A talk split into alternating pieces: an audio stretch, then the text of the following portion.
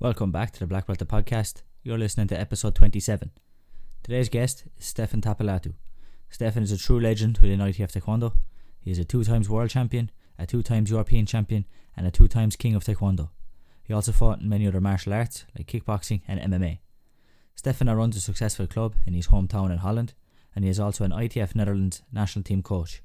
He is also the Dragon half of the Dragon Warrior Tour, along with Master Johan de Silva. I really enjoyed this chat with Stefan. He shares a lot of good stories that include a lot of names that sometimes go forgotten over time. As always, make sure to like, share, and subscribe. And if you enjoyed the podcast, make sure to let me know through social media. So let's get into it. So what's up, Mr. Tapilatu? How are you? I'm fine, thank you. How are you? I'm good. I'm good. As we just said before I hit record, missing training, missing it, missing teaching, um, but hopefully we're getting closer to when we can go back doing that again. Yeah, here in uh, in Holland, uh, we're in the north. We are uh, luckily that didn't hit us too hard uh, comparing to the south of uh, Holland. And of course, um, uh, my our gym is close by my house. So when I do the online training, I will go up there, set stuff set stuff up, like you do, and and put on my put on my gear and then training, and that keeps me keeps me quite fit if you do a lot of um, online training almost every day almost every day and then sometimes two times a day. So uh, for me it's uh, it's a new start also to work out a little bit more than normally you only do training but only uh, teaching training but uh, now train also. So uh, for me yeah getting in shape a, a, little bit better. Same as my friend uh, tim cole. Yeah. he he said also everything good from this? Is that you get in shape but who do you show your corona body? To nobody. Yeah. You know? So it's all, all, uh, all is uh, going online. So uh, i train a little bit uh, in the gym. So uh, that, that's it for now. What has the response been like from from your members? Uh, have you got a good response to the online classes? It's it's difficult then because I will do the online classes sometimes at six, sometimes at seven, and it's not it's it's um, during this corona corona crisis, everybody's got a different kind of uh, of uh, structure in the households. Uh, kids are at yeah. home, people not working are working, coming back and have dinner together. So uh, the most of the the classes I will run is um, the kids from four o'clock, and then up to the to the seniors till seven on a Wednesday. But uh, on uh, on other days, it's just from six till seven. I do the kickbox kickbox classes or the taekwondo classes.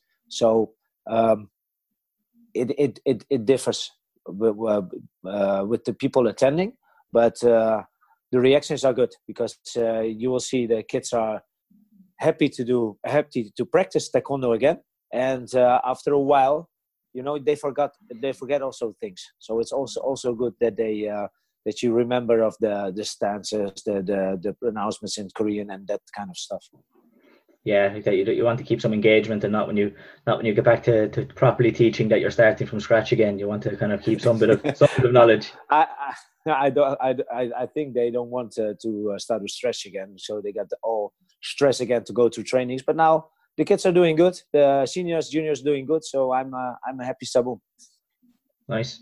So um we'll go back uh, we'll go right back to you think uh, how did you actually get started in uh started in taekwondo and, and martial arts um, uh, before we, I started martial arts, I was I was uh, doing uh, gymnastics.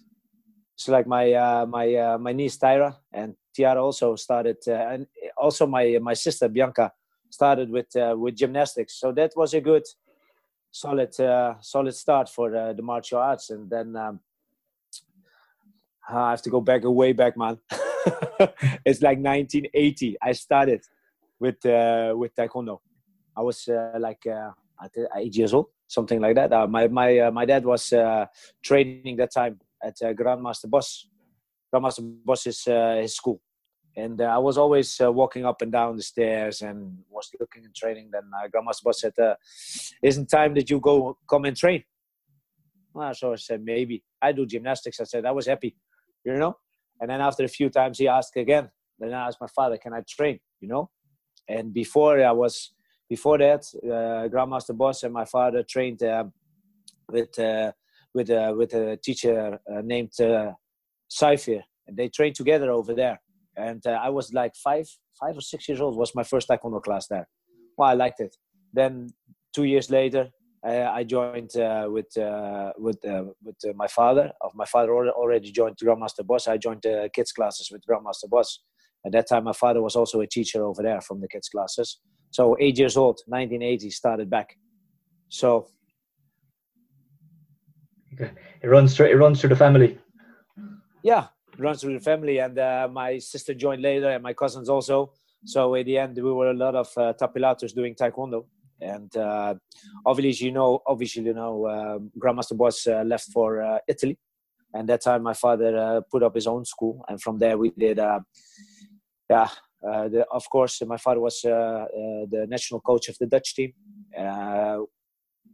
From there we did also the wtf he coached us through the wtf in the late 80s early 90s he said oh let's try this.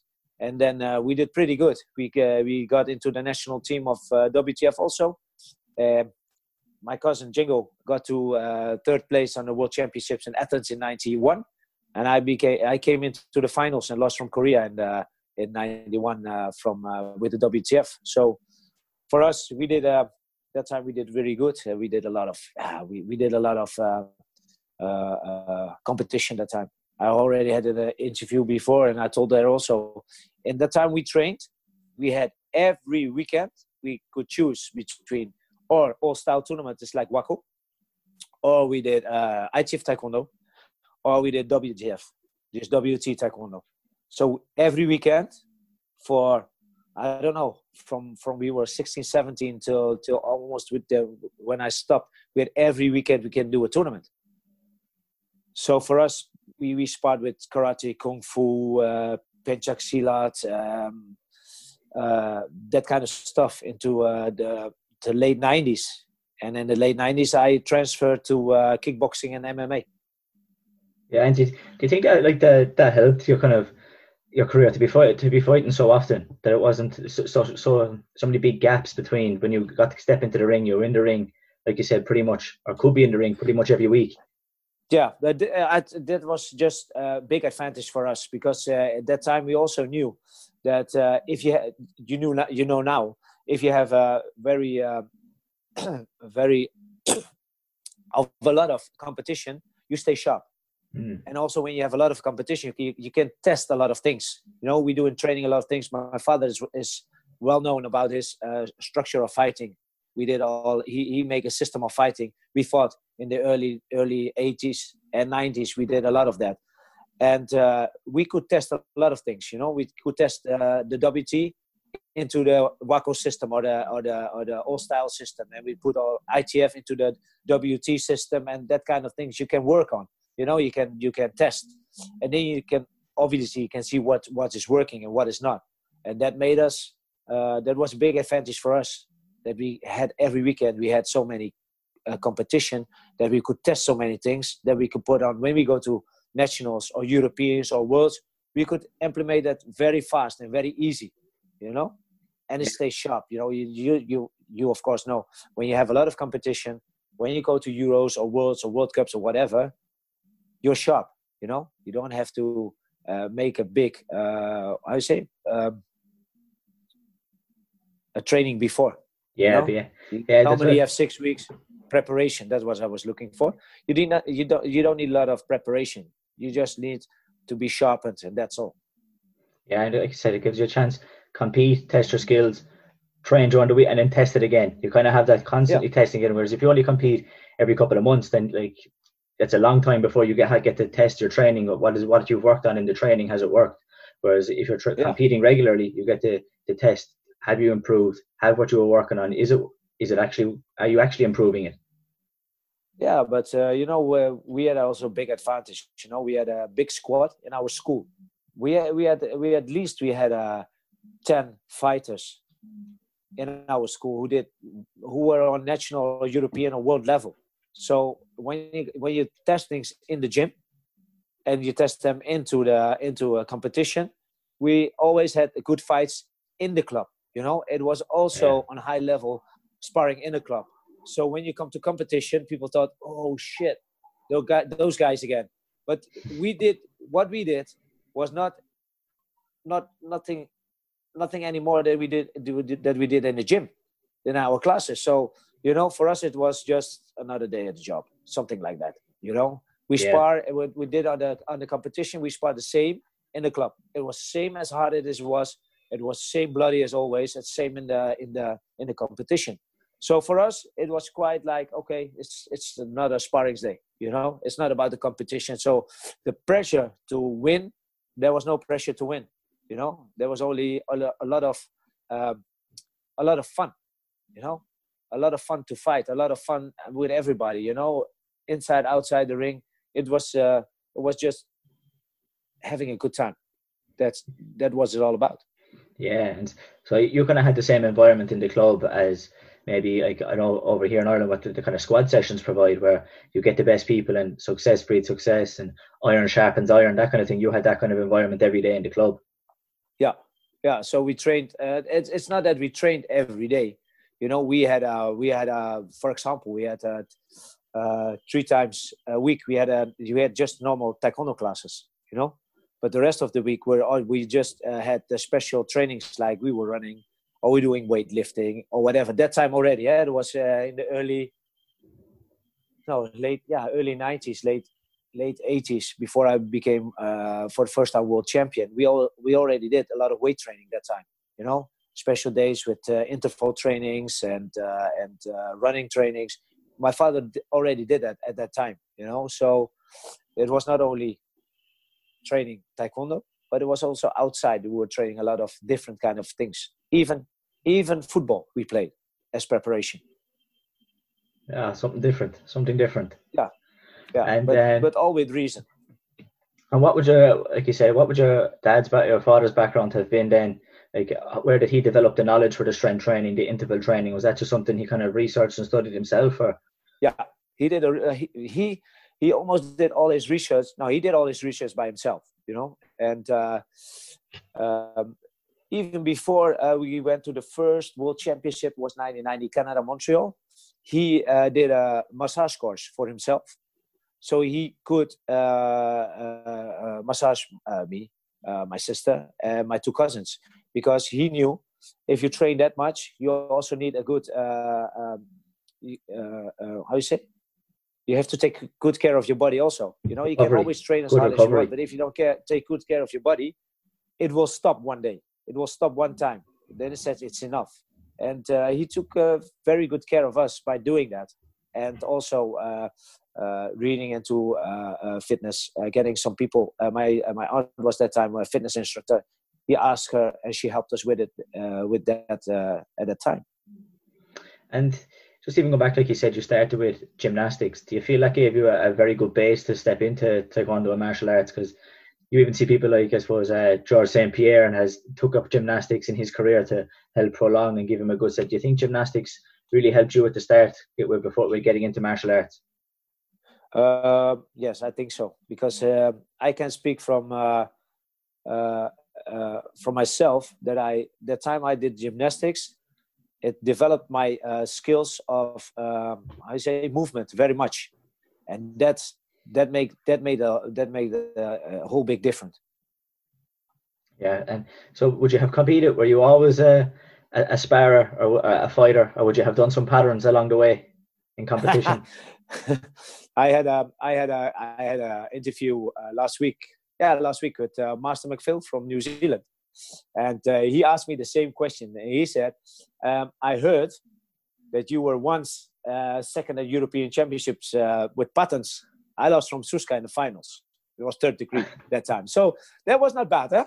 No, no, no. But, uh, so that was so that was in Riccione. It was on the European Championships. Um, yeah. Um, also, also that my father uh, asked from us if you are in the national team, you have to do patterns, you have to do breaking, you have to do special techniques, uh, everything, team pa- team pattern, team sparring, everything.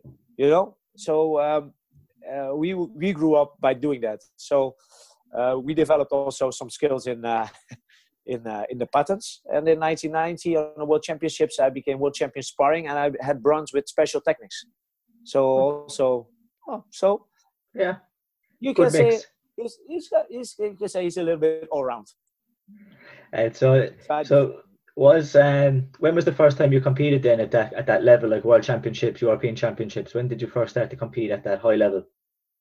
Uh, which year you were born? Me, 1995. 95. Uh, the first time I was on uh, on international level was uh, with the WT at 86 European Championships in Turkey. That was my first international, big international uh, uh, uh, uh, competition. It was I was junior at the time, um, and for the ITF, you were in 1990 Davos, Switzerland, the European Championships. I became European champion, and that same same year, 1990, was also the World Championships in Canada. That was the really the first time. No, and I'm lying. 1988 or 89 was Pyongyang, North Korea, the World uh, Festival Youth and Students that was in North Korea was 88 or 89. So from 86, 89, 90. so 10 years before you were born. Makes me old then, huh? Yeah. So then you, so you, but you got into being fairly, you got, you were successful pretty much straight away at that level, though, by the sounds of it. Yeah, yeah, yeah. We because um uh, uh in um in Holland, in the Netherlands, we had a big uh, federation with quite no, I not quite. We all had good fighters. You can imagine if there were juniors, uh, youth, uh, uh, seniors, it was all good. It was all high level, you know, and th- that high level that we could just jump into European or World Championships. That high level was in, in Holland. So um, that was also uh, uh, uh, lucky for us that we had such good competition in in in the Netherlands itself. Yeah, indeed even, even with the songs, you've got to go to, to, to some nice places there. You know, Montreal and. Ah, uh, yeah. If you, uh, yeah, you know, at the time when we did in the uh, late '80s, early '90s, there were a lot of open open tournaments also. You know, you you can go to uh, the one of the nicest and the biggest one was also uh, uh, Open Slovenia. Uh, we, we had in Belgium. We had a big big tournament where where uh, at the time also a lot of Russian countries came. You know, uh, of course, all the Europeans and uh, and World Championships, you travel a lot, you know, and uh, the the places you always remember where our crazy things happen. You know, we were twice in Pyongyang. If you've never been to a place like uh, where there's communism, you cannot understand nothing about it. Okay, a few years ago I was in Moscow. It was the same, but Moscow is a little bit now modern. But when you go to Pyongyang, what you see on television, it's real it's real. People like that, like that. You know, it was like we were we were flabbergasted when we were there. You know, people respect their leader that much. It's uh, it's it's it respect. They adore, almost they adore. You know, or, or fear. Is, no, I cannot say it's fear. If you if you don't know, uh, if you brought up like that, if they like uh, they like some people have a religion, they have their leader. So okay. your religion, you don't fear your religion. You adore or you love your religion. They have the same with their leader. But if you were not there, you cannot imagine how it is, you know? But uh, people who will listen to your podcast and who, who were in Pyongyang at that time or later or whatever, they will say, you're right. You know, you, that, that's the most uh, incredible things in my, in my journey of Taekwondo was Pyongyang, just to see how the people live over there. Awesome. So then, who would have been your kind of the, your main rivals around that time? Who would have been the top competitors along with you around that early kind of stages when you were on the fighting at that level? Uh, in my weight class. Yeah, in your weight class, or maybe even other weight classes. Who would have been the other top names ah, around that time? Because I feel sometimes these kind of people, these names, maybe sometimes get forgotten as time goes on. So maybe if you could remind us, maybe of, or remind me anyway, of who would have been the other top people around that time. Uh, now you know in my in my weight class um, i in the early 80s to towards the 90s i fought a lot of uh, no early early early 90s i started to fight with uh, a little bit more. Um, uh, we did a lot of sparring before but there was no never footage of you know there was no youtube or, or, instagram or whatever. But we fought a lot of bouts not only on world championships or european championships. People know that you know. But yeah. we fought a lot of open championships before that also. Um, Thomas and I, I think I can say for the rest because Thomas, I stopped for a while I think I stopped for 10 years and then I came back uh, to not to compete or to coach. And that time, Thomas, of course, did a lot of sparring and did a lot of uh, good marketing for for uh, for himself. And people know him, and people know about us that we already competed early early 90s of uh, late 80s till 2000. You know, we were the two in the in the light division who would dominate, and I don't think that's that's much often that two people dominate uh, weight class that long. Nowadays, we have, of course, Timothy and uh, Julio. You, know, you can you can uh, compare it a little bit the same. Uh, that time also uh, before I stepped in was Dennis de Rivera from Puerto Rico. He was that time when my father also fought in the Dutch team. He was that time uh, world champion sparring, world champion patterns, and he was with world champion uh, special techniques.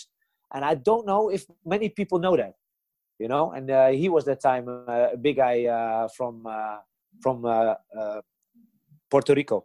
I just posted a small video on Instagram from the Moranbong Cup in Tokyo, and that that's also he he uh, competes there, and also at that time Paul Jimé to 70 kilos was a big big name. He was one of the people I saw the first one. Uh, it was on a videotape. I saw him. I thought he's incredible, and we tried to do things like like like that. It was 87 87 Glasgow Hall World Championships, I think it was, where the Dutch uh, team became world champion. Uh, Grandmaster Boss was that time the coach of the team. Those guys, they they did a lot of uh, a lot of. If you want to really go back, the heavyweights with, of course, with Henk Meyer, uh, Master Dimitris from Greece, who was a big man.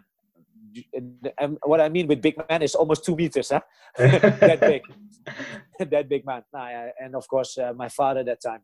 Um, uh, what we who we have more, yeah, the Pierre Guenet at the time also when we fought. Uh, Ricardo, Master Ricardo Rairo, he was world champion. Hernan Cisternas.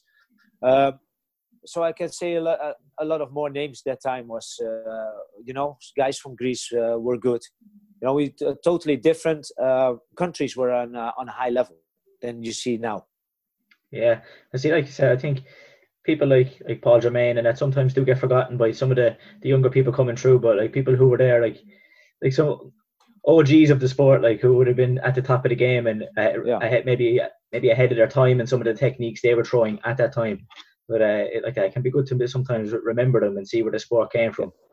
Yeah, that's why I posted uh, last week. I posted uh, a small clip also from the Moranbong Cup, and the Moranbong Cup was a was a was a competition in Tokyo it started like just only for the Japanese guys, um, and then they they try they, what they do good like the K1.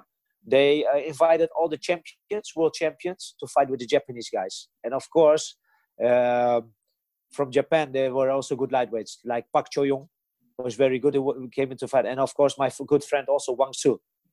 You know, Hwang Su is one of the guys I lost from the World Championships in '92 in uh, in Pyongyang in North Korea I became second, he became first. He was also one of the guys who was very talented and also very, very nice guy, but also also very talented. And uh, he was the guy. I don't know if you noticed for the PlayStation, the Tekken 3.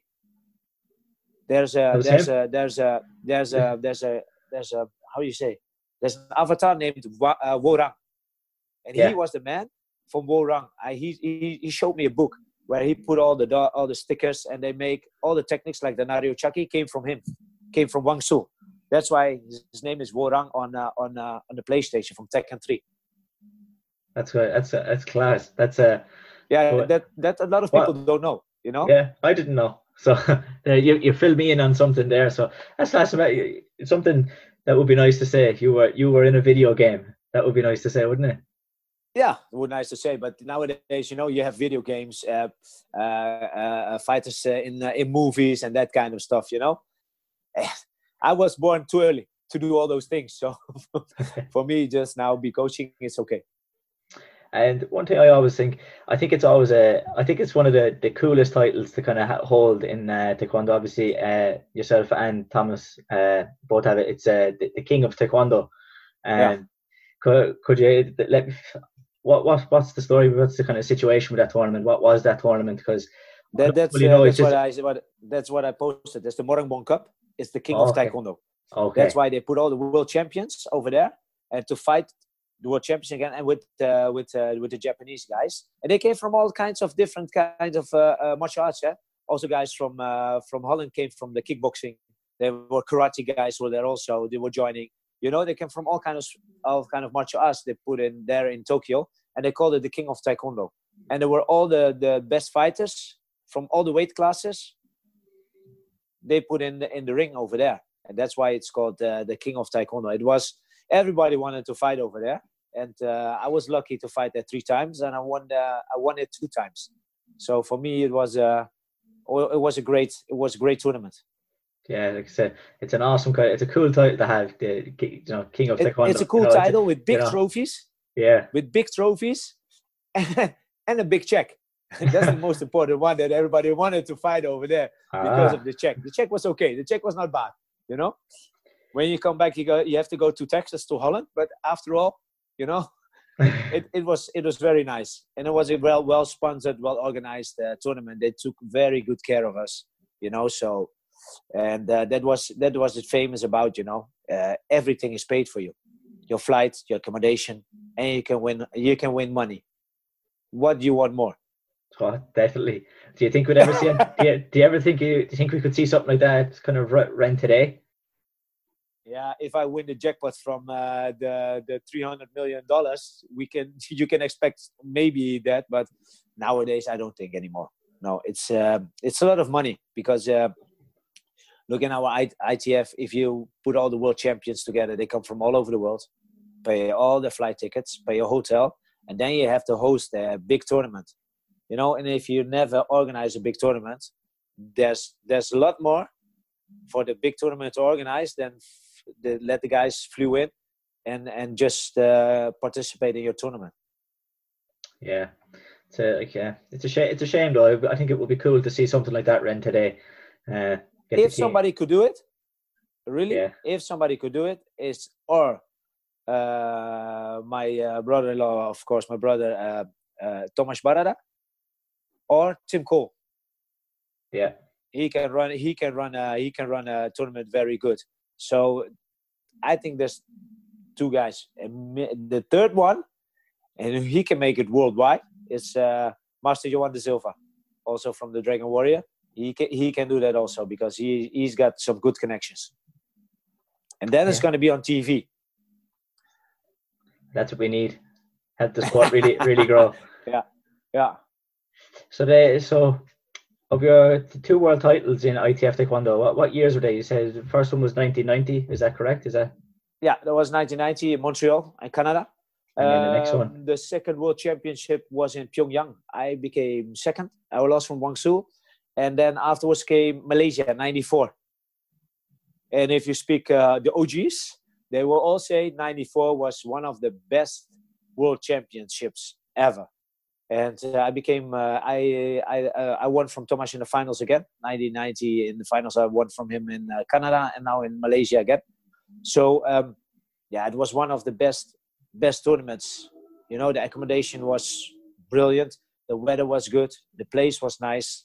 You know, if it if it was the best organized, I don't know. You know, I hear a lot of stories, and if I uh, hear uh, Grandmaster Boss, he did a he did a great job organizing, and uh, after it was a mess, he did a great job because afterwards, it, for me, it was one of the best world championships ever. And was it was there? I've seen some clips. Was there was there mats and all that? Was there mats at that tournament at that World Championships? I've seen some Yeah. clips uh, around just maybe Yeah. that time where there wasn't where there wasn't mats. It was kind of just timber floor and had it kind of developed. How you had mats came into being in competition at that time? Yeah, we, we I, I, what I can remember, we had mats, and uh, there there were two rings of spectators. There were like uh, every day. That time it was just run in four days. Yeah, no, three three days. Just Friday, Saturday, Sunday. Every day, five thousand people in. Can you imagine? Five thousand people in, and uh, what I remember, what I remember the most for the for the for the competitors, they had in every corner of the hall they had uh, you know the the chocolate milk Milo. yeah, They had like what what you see also by the by the Gatorade, the big Gatorade. Uh, uh, how do you say? I don't know how you call it. bottles or Yeah, the big bottles were on the side. You just could get your own chocolate milk the whole day.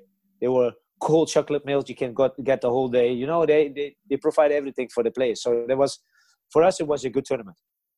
Yeah, awesome. So then, like, when did when did then you kind of take up into more more kickboxing and K one or Muay Thai and MMA? When did you kind of transition more into that?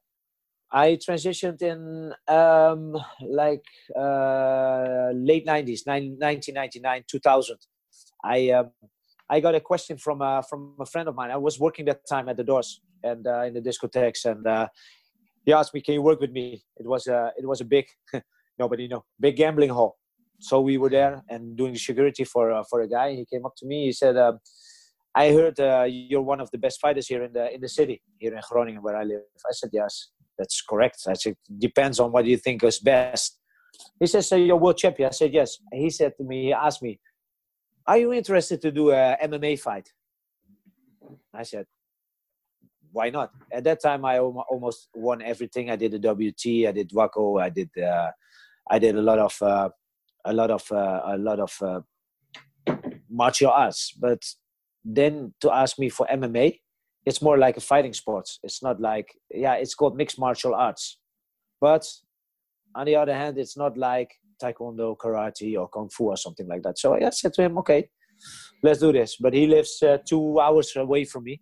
So we, uh, I traveled with a friend of mine who also got into MMA. He's two times world champion pencak silat. That's Indonesian kind of martial arts. And then we went up training, and then uh, from that time it was 1990 2000 we started uh, we started MMA. And how did you kind of find that uh, that transition to being a full a stand-up fighter to suddenly the the grappling and the wrestling? How did you transition to that? I um, I, I thought the the wrestling was really uh, I loved it. I loved the floor work. I, I, at that time I, I I did very well for a taekwondo guy. I did very well because that time the Brazilian jiu-jitsu was not that hot as as it is now. So we did a lot of uh, Roman wrestling, Greek wrestling, that kind of stuff in the gym. And uh, maybe you know, maybe you don't. I trained with Semmy Schilt, uh, the four times K1 champion. I trained uh, with him, with his trainer. We trained like five years in a row, five days a week, starting in the morning and uh, in the evening. Started training two times a day, and then teaching taekwondo beside besides all that. So, um, you know, um, the, the, grappling and and the the floor work. If you if you into that, and I think a lot of guys from taekwondo are doing Brazilian jiu-jitsu now because they yeah. see the intelligence and the comparison with the stand up and the floor work. It's nice. And at that time, uh, I was a really stand up fighter. And uh, I, I joined that time the Golden Glory team. And that's that's why also my name, the Dragon, comes from. And that uh, at that time, I uh, I uh, I trained a lot with Semmy kickboxing, MMA, because he was king of Pancrase in Japan. So I did a lot of uh, ground fighting with him. So I learned a lot of him for the for the floor work. Yeah, but I suppose you nearly were kind of a mixed martial artist from a very uh, in terms of stand up because like you said you were competing WT, ITF, there was kickboxing. So in terms of a stand up, you kind of were a mixed martial artist uh, on the feet. It was just then you had to add in the you add in the wrestling. Like you were used to fighting different styles anyway from a young age. Yeah, yeah. For me, uh, for me, the the the, the transitions from uh, standing up to the to the to the ground they were quite uh, easy to do because my my uh, my uh, my instructor at that time, Dave Jonkers, uh, had Semmy Schilt fighting in uh, in uh, in Pancrase that time, and later on in Pride. Um, he was a karate guy, but he's two meters thirteen centimeters, yeah. So big. yeah, he's a huge guy, you know, and he's he his foot size is fifty two, you know. So when I get the ap chagi to my to my to my body, it went from his heel from my groin protector to his big toe under my chin you know? That was how he hit how he how his foot hit my body you know? And i had a few times i was flying. It was jamie i'm not kidding. I flew five meters in the air when he kicked me or he kneed me. You know i go like and then instructor dave was laughing. He said yes that's your own fault you know? I said yeah. I kicked him to his head or i punched him to his head with with the jumping punch you know? Boom. Yeah, and then you see his face, you know, he said, no, not often a guy from two meters 13 got punched in the face. You know, if that was my only job in the lesson in one hour to punch one in his face, I will do. And then I knew for that you get punished. Uh, most of the time I get a front kick or whatever, and I flew like four or five meters in the room. Or if it was worse, he grabbed me and I, he kneed me, and then I uh, then I flew three meters, but a little bit higher than when he kicked the front kick. But you know, in the end, it's it's it's just nice. You know, I you have to have uh, fun when you do this. And how did you find going from t- from tatami sports to stepping into a, a cage? you know that's um and into a ring it's different you know if you if you used to tatami what i was of course yeah and then you come into the ring the first time you go like oh shit you know i can't go nowhere i cannot step out to take a breath or just look at my father and say ah, i'm thirsty just give me the bottle i can drink you know and the referee says come in come in hurry up no way you go into the ropes and you think oh holy shit and now i have to now i have to get my defense up because he will he will punch me in my face. You know, it's it's like you go from open air to claustrophobia, something like that. That's the comparison from tatami to the ring for me that time.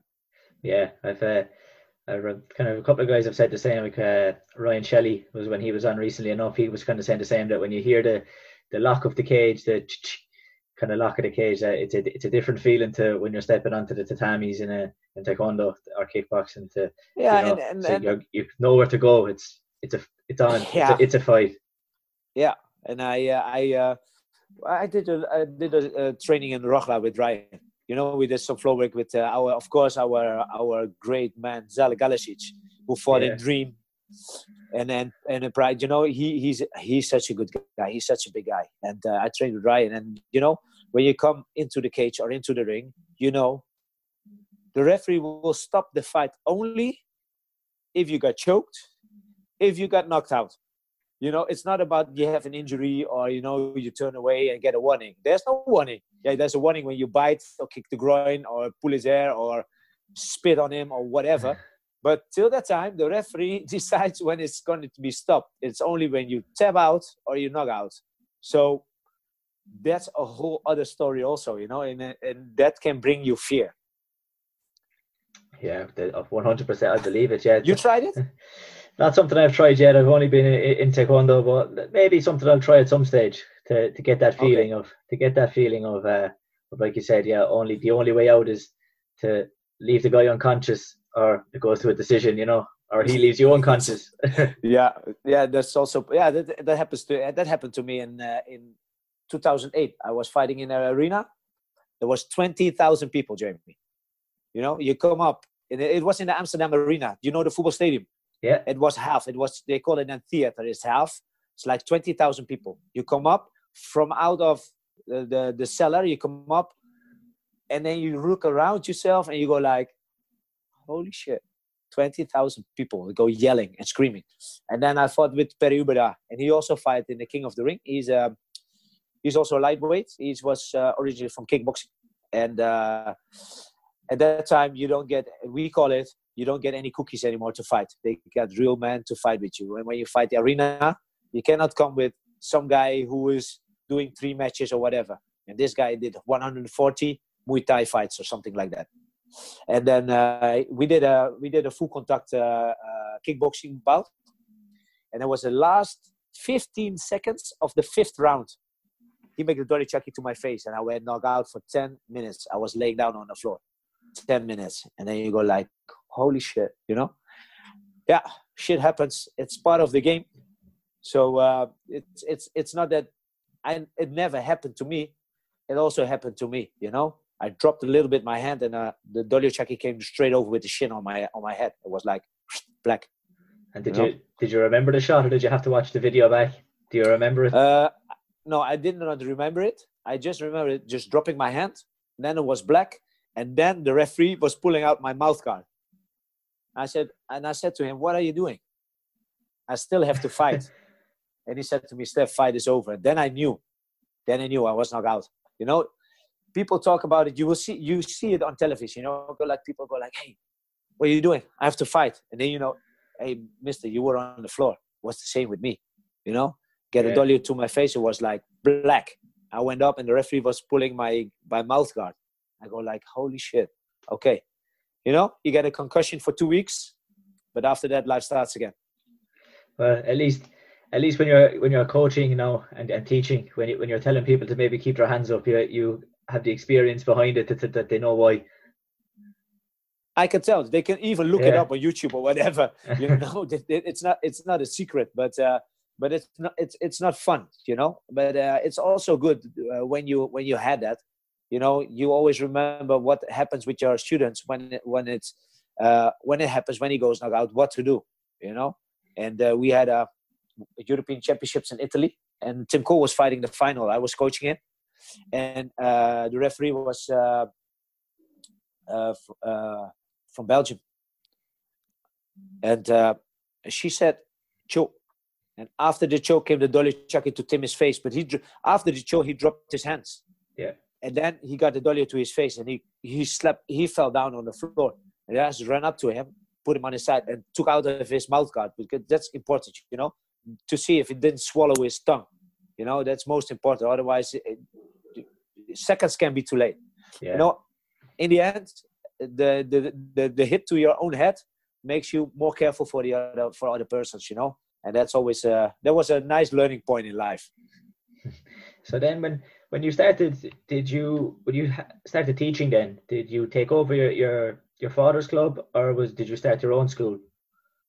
Uh, I, I start now. I, I did uh, uh, teach in my father's gym, and I do only the teaching over there with the kickboxing, and I uh, start my own gym now. So I have a, I have a, cool place, cool dojang uh, with a friend of mine who's got uh, the biggest kickboxing school in uh, in our town in Groningen. It's kickboxing Groningen.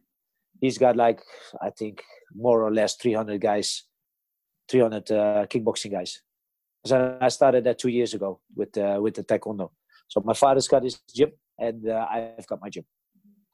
And uh, so, uh, how's that going in terms of then uh, developing world and European champions out of there?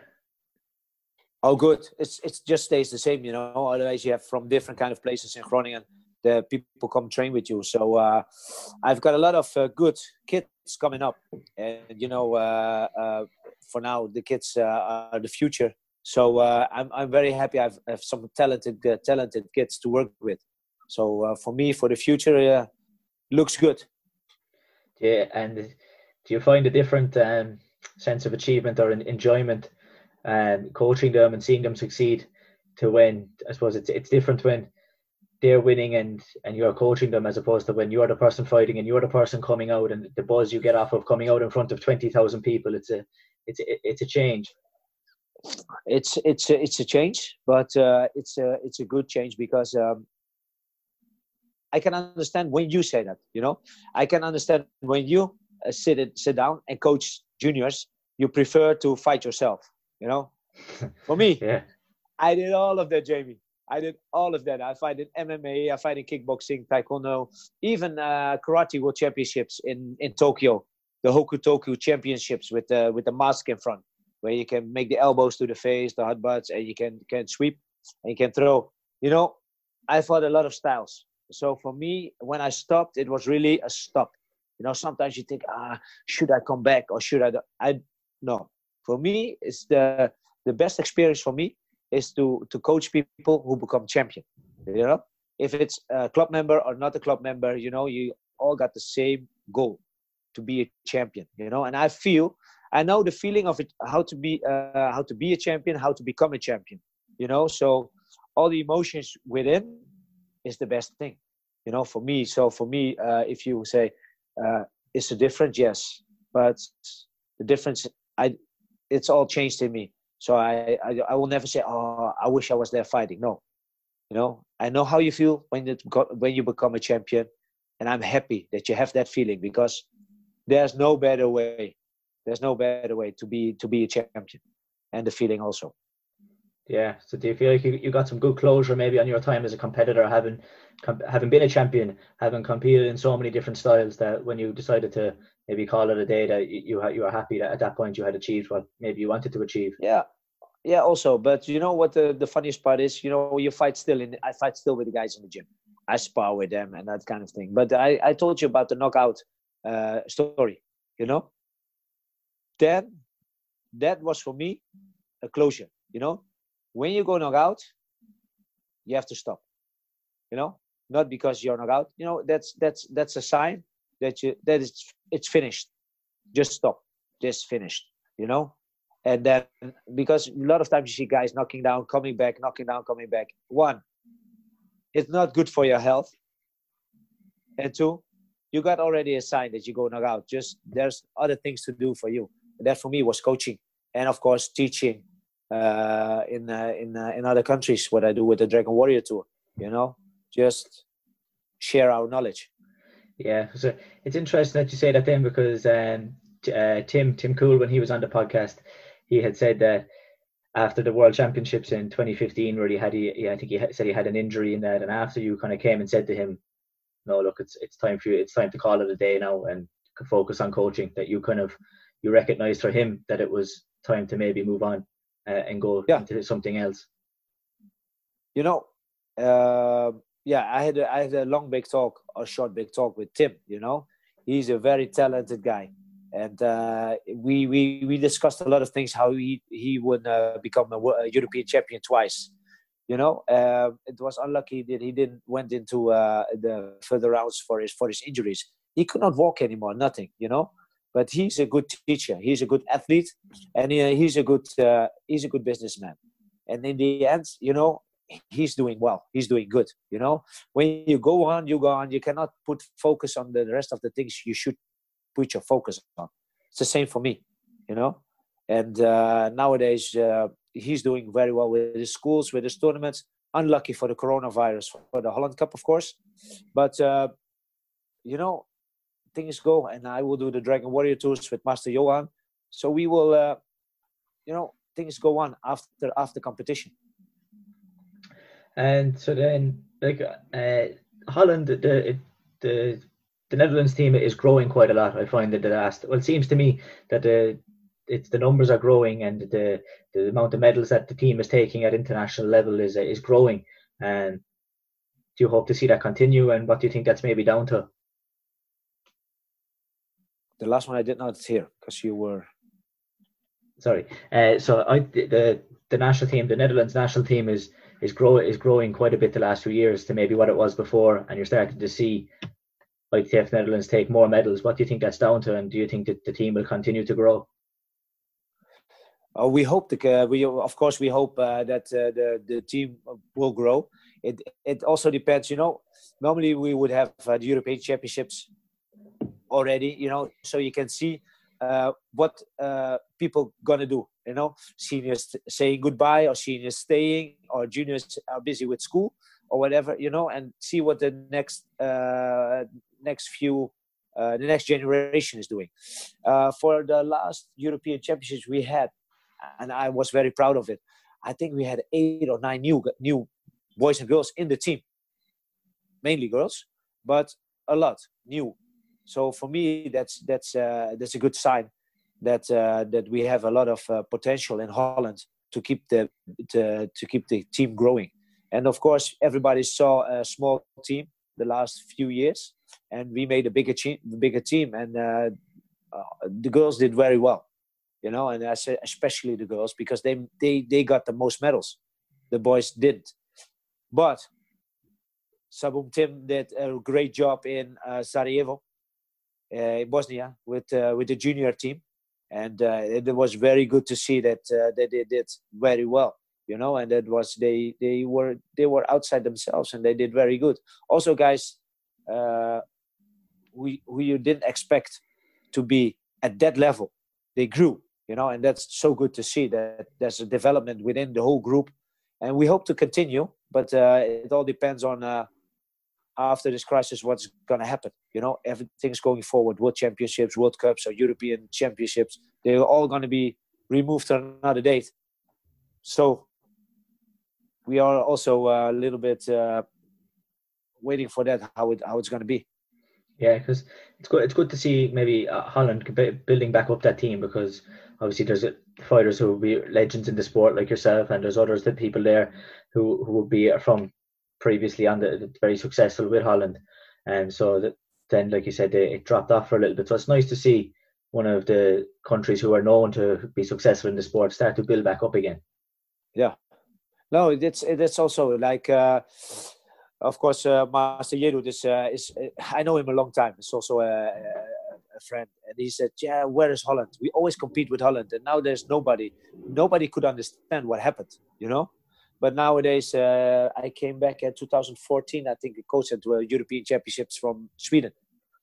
At that time, there was a lot of movement with uh, the other guys within the team, but now we have a we have a, a solid uh, solid management with uh, uh, Vincent Freisen and of course Sabum Tim, with the three of us we're doing quite well, you know, and uh, and I hope we can continue.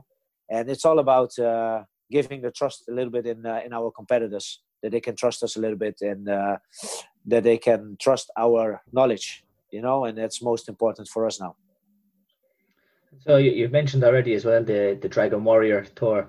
How did that kind of how did that come about between yourself and uh, Master Johan de Silva? Ah, I was there in uh, what's uh, like two three years ago. Yeah, I had a master a master class, sparring master class, and uh, it went and went that well that we said, uh, why don't we do this together? And from from that day on, it was like, go, you know. Uh, we complement each other very good. Like Master Hutter last time I saw us in Trinidad. He said, "Okay, now I understand why you're working together or why you, why you're doing this you know? Because uh, i don't know if you ever saw master Johan teaching of a see him taught a lesson but he is so brilliant. We were in uh, no you have to see it. We were in uh, in uh, in the usa with uh, sabum titus in uh, uh, titus taekwondo. It was brilliant you know with the kids. We no we teach everybody so when we came to the states and then uh, Master of uh, uh, Sabum Titus asked us, "Yeah, uh, would you please teach our kids?" We said, "No problem. We te- we we taught kids from four to six years old, you know, and Master Johan can teach brilliant, and uh, he's funny, so the kids like that also, you know, and that makes that makes the team really working, you know, and uh, from that on uh, we teach all over the world together." Yeah, like I said, another another maybe another vehicle that's helped you see some nice parts of the world. Yeah, yeah. Did you follow us on uh, on Instagram with uh, with Trinidad or not? I saw some. I saw some bits. Yeah, and like uh, what looked like I don't know was it like Mardi Gras or I don't know if that's the actual name for what it was, but it, carnival. Uh, a carnival. Yeah, that was it. it uh, yeah, carnival. Yeah, yeah. Also, that kind of things, Jamie, will go on your way. It was not a bucket list. We do, we were we were going there for uh, for the seminar uh, for a tournament. We were going there uh, to see. Um, we were invited, so we go there, and then we we landed. We said, "Oh, we have a we have a small tour for you for you these days." So that was including the carn- the carnival. So in the end, we see a lot of places. We did a lot of a lot of fun things, you know, and that's what I said at the beginning of the interview. You know, when you do this, do this because you want to have a lot of fun. You know, you do to enjoy. And uh, of course you want to be a champion but you can only do this if you are a champion you know? And then yeah. then you could do, then you could do all those funny stuff. But you know we all put in hard work. You know we were all all little kids when we started. I was eight years old that i started with grandmaster boss and my father master Reinhard Tapilatu, you know? And that takes till now 48 years to accomplish what we do now so yeah some some people study. We study taekwondo. Somebody go to school we go to the school of taekwondo and then we do things like this you know at the end. Uh, so uh, what what um what places were on the were on the calendar for the rest of the year that maybe have been cancelled now? What, what where was the dragon warrior tour going to go? Um, the dragon warrior tour um, we we wanted to go to uh, to uh, to argentina but also there the economy is not that good it's bad it's uh, unlucky for them because uh, Argentina is a place that I wanted to go again. We were, were of course, with the 1990 uh, the the World Championships in uh, in Buenos Aires. I've been uh, two times more in Buenos Aires before, but uh, Argentina is, was was one of our bucket list things that we wanted to do the seminar, the Dragon Warrior, and for the rest was it was quite quite quiet. How you say? You wanted to go to uh, to Rocla, to of course the Barada camp but uh, with all those things, you never know what happens. You don't know what uh, government decide, uh, what to do or where to go. Yeah. So, so uh, do you think the World Cup is going to go ahead? pooh, I hope, I really hope, because there was so there was so uh, there was so much effort in it. So uh, Thomas put so much effort in it with uh, with all the kinds of things, the the the clips. Uh, I know, of course, all the people who were uh, who were working on it, you know, and helping on it. So I hope because those things, if you say, you know, uh, to organize, it's going to be very uh, sad if if it's not going if it's not on this year. Yeah, and what what did you think of it going to be going to be open to some other ITF organizations? Do you think that would have been, something cool to to have at the World Cup?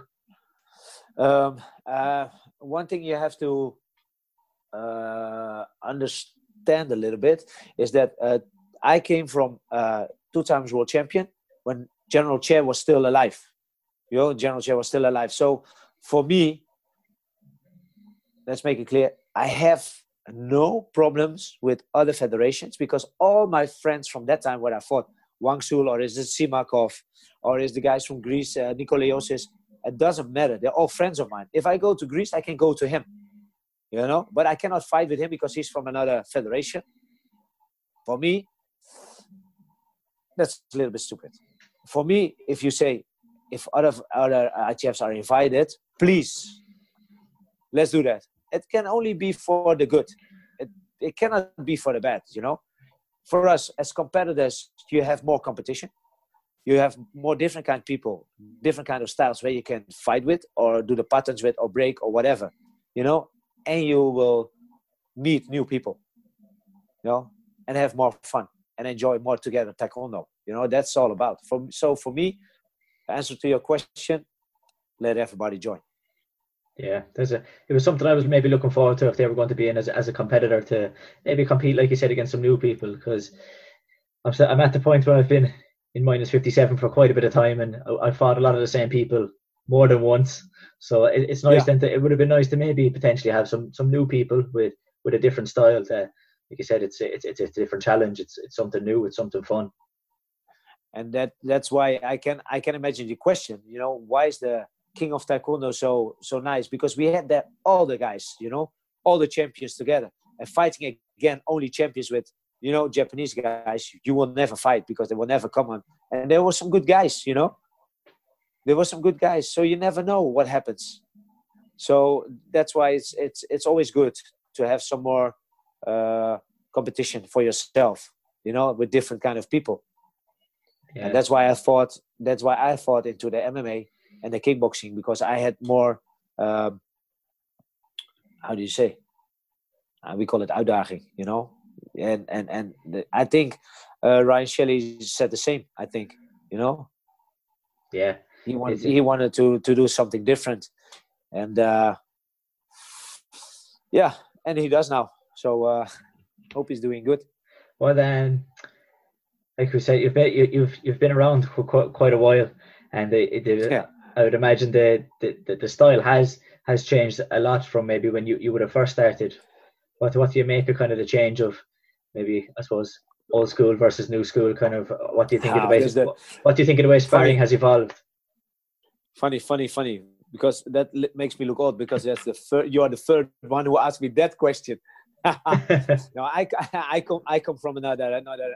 I come from old school. Old school, different rules. The contact was a little bit harder. Uh, when you see all the, the clips I posted on Instagram or Facebook, um, it's it, it it's totally different. You know, eh, we have uh, an, uh, a development within the ITF that makes uh, hard contact impossible. Uh, for the safety of the people, I think maybe, yeah. But at that time, we fought the the small Nokia or Macho gloves, and then we put straight into the face, and then you would say, okay. The first time you think, oh, it's it, yeah, it's it's really hard, but you know, after ten years, it's it's normal. You know, you you know how to fight with it. So um, when when I compare, I was brought up by hard fighting you know, and uh, and uh, also good technical fighting. But it's it's not possible anymore. Uh, luckily, I don't have to do it. I only have to teach the new style. I have to say to my students, you know, grabbing, minus point. Too hard contact, minus point. Blood nose, uh, bloody nose. Maybe you're disqualified. You know, I can only teach what I have to think about. You know, for the rest, what can I say? Um, did I like more the old school? Uh, yes, but I'm privileged because I fought in that. And maybe I'm privileged because I cannot fight this style, not as good as I fight the old style. So, but maybe for the people who fight, it's it's I think it's the the mix of old school, new school. I think that would be funny. A little bit more, you know, maybe maybe a little bit more contact. You know, yep. better with the warnings for running away or whatever. Because at that time when we fighting, there was not that many. There was movement, but there was no running away. Nowhere that you not not not in your brain was thinking about turning your back on your opponent. Never, and then and then try to run. You know, the first time I saw that, I go like, "We're here to fight. We're not here to run." That that's all the old guys would say that we're here to fight. We're here not to run. So why don't you stand still or move and then fight with me? That that was his. That's what the sport is all about. You know, it's self defense. So if somebody comes up to you, you have to defend yourself. Ah, you have to fight. You have to fight them. Well, I agree. I I would like as a competitor, I would like to maybe see the contact not be as strict. Let a, let a bit more contact go, and um, I think it would allow for some very good matches to to take place. Like sometimes some good matches are being ruined because of contact.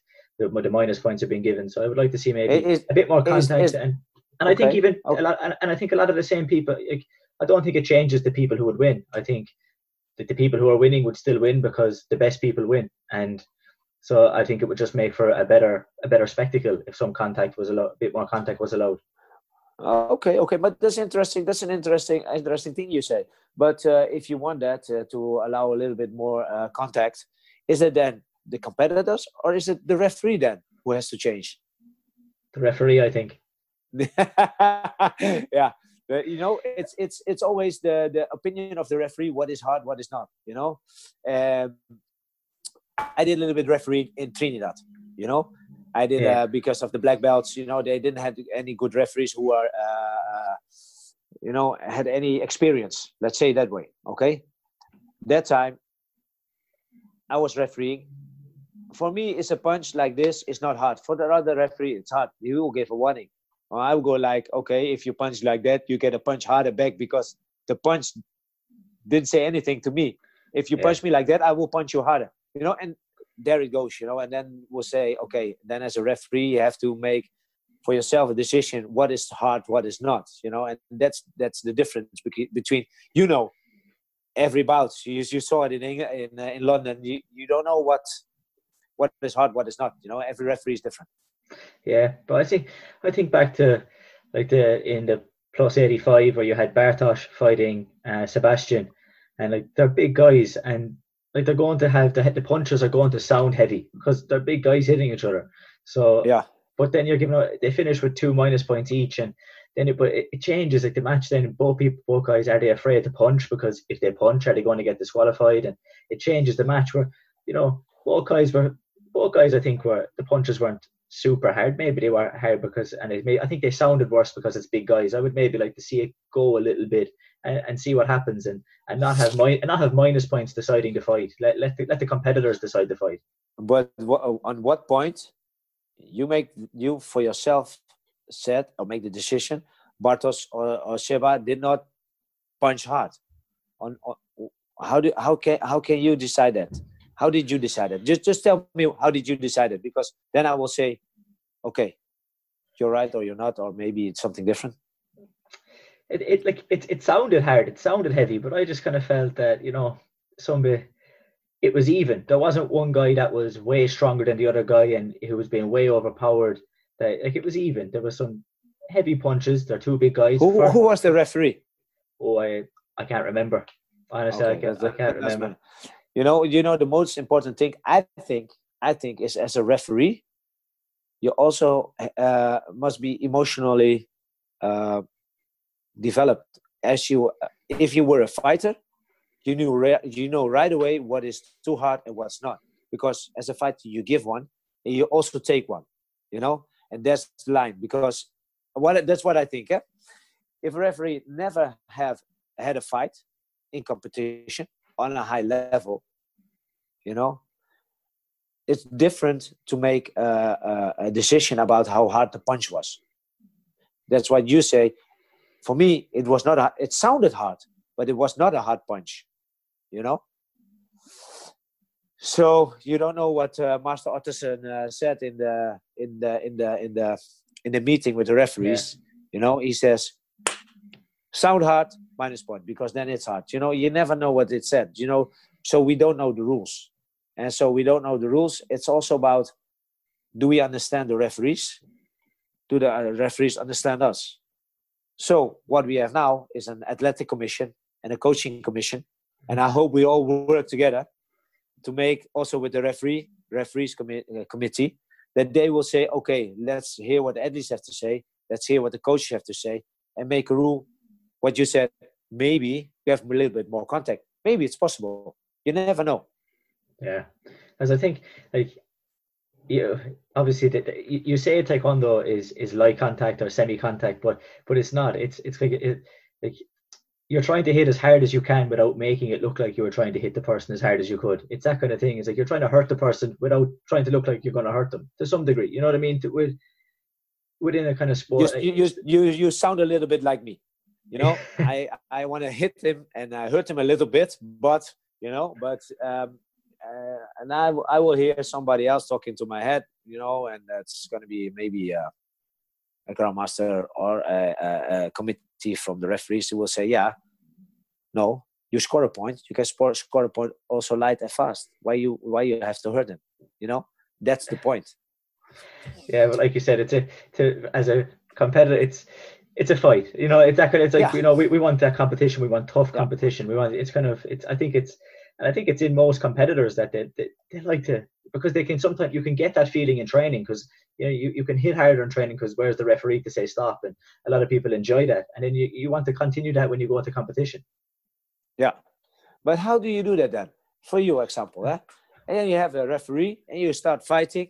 Then you make the first punch or you make the first kick. You know, how do you decide how hard you can kick or how, how hard you you gonna punch in that in that match? I think it's you generally you do what you're going to do, and then if the referee kind of and then if the referee do, kind of says no, that's too hard, then maybe you try to make a change, and if they don't, then you just continue on. I don't think you. you know, you know all the referees or not? Oh, I I know faces. I know the, the names, not so much. Um, but you know how they re- do you know how they referee? Uh, some of them, I have an idea, but some of them, not all of them. Okay, okay in my day when I, when I fought, I knew every referee not by name, only by face, because that's the most important thing, you know. Yeah. And uh, I hope there's going to be referees now listening who are like, oh, you, you know. my father and me always said, okay, let's see what happens. You know, I we had a style with very hard ap chagis, quite strong punches, dollyo chagis, you know. It's it's kind of a, a tactic what you use to fight. Okay, cool.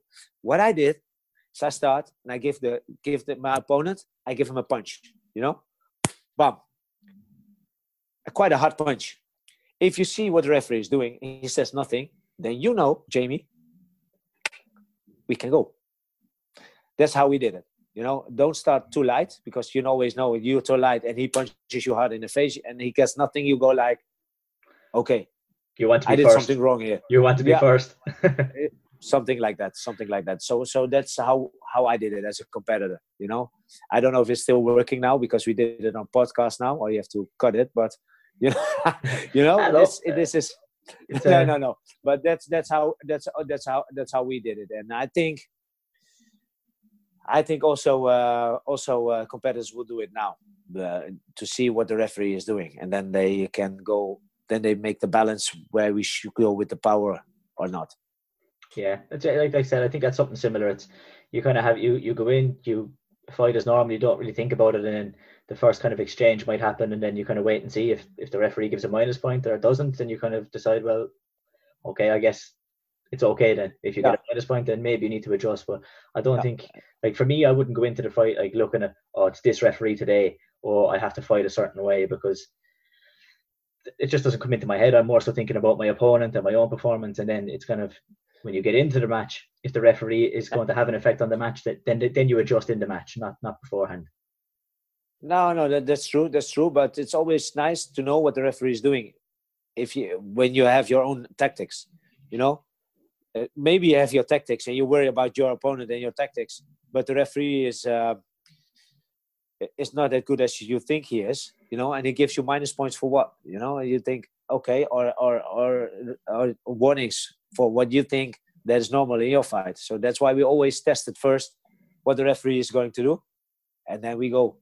You know, yeah. you always have uh, you always you always know how to fight in different kind of uh, tactics. That was what we did. Yeah, like I think it's a it's it's an interesting chat. I think I think we could nearly be here all day with with that one and on yeah. what we think and the referees. But I think I just have one more question before uh, we kind of finish up. Is uh, your favorite and your favorite fighter? Who would be your favorite fighter of all time? It doesn't necessarily have to be taekwondo. It could be any sport. Who would you be your favorite fighter to watch? Oh, my favorite fighter to watch is it's it's um, that's uh, that's that's quite difficult because um, uh, let's say if I if I have to choose, I just choose taekwondo fight. I just keep it here. Then I choose for Paul Germain. And Paul Germain was uh, that time when he was fast as hell at that time, and his legs were unbelievable. His fists were not that good as his legs, but it was uh, it was an eye opener for me how to move and with speed to kick. You know, and uh, and at, at the end I, I, met him. He's a he's a great guy, and uh, we had a lot of fun, and uh, that's why I meet also other other uh, competitors from Canada and from Argentina and more. So uh, for me, if I have to say, Paul Germain. Nice. So, uh, I, like a, a, different one, but I, I think we'll wrap it up there. And like I said, thanks a million for coming on. And I've really enjoyed some of the stories. You're you're you're a true fighter in the sense of the word across a lot of a lot of sports. So uh, thank and, you. And hopefully we'll be back uh, back training. Hopefully we'll get to maybe have a World Cup this year and uh, and get to compete and fight thank you very much for the podcast to be in and uh, i hope we have the world we also have a world cup i i, I to hope to see everybody you know i hope people can travel and uh, then we have a nice talk and have a have a coffee or something and then uh, i wish you uh, a good day. Thank you very much for hosting me. Thanks very much for coming on. All the best. Okay. all the best to you too. Bye bye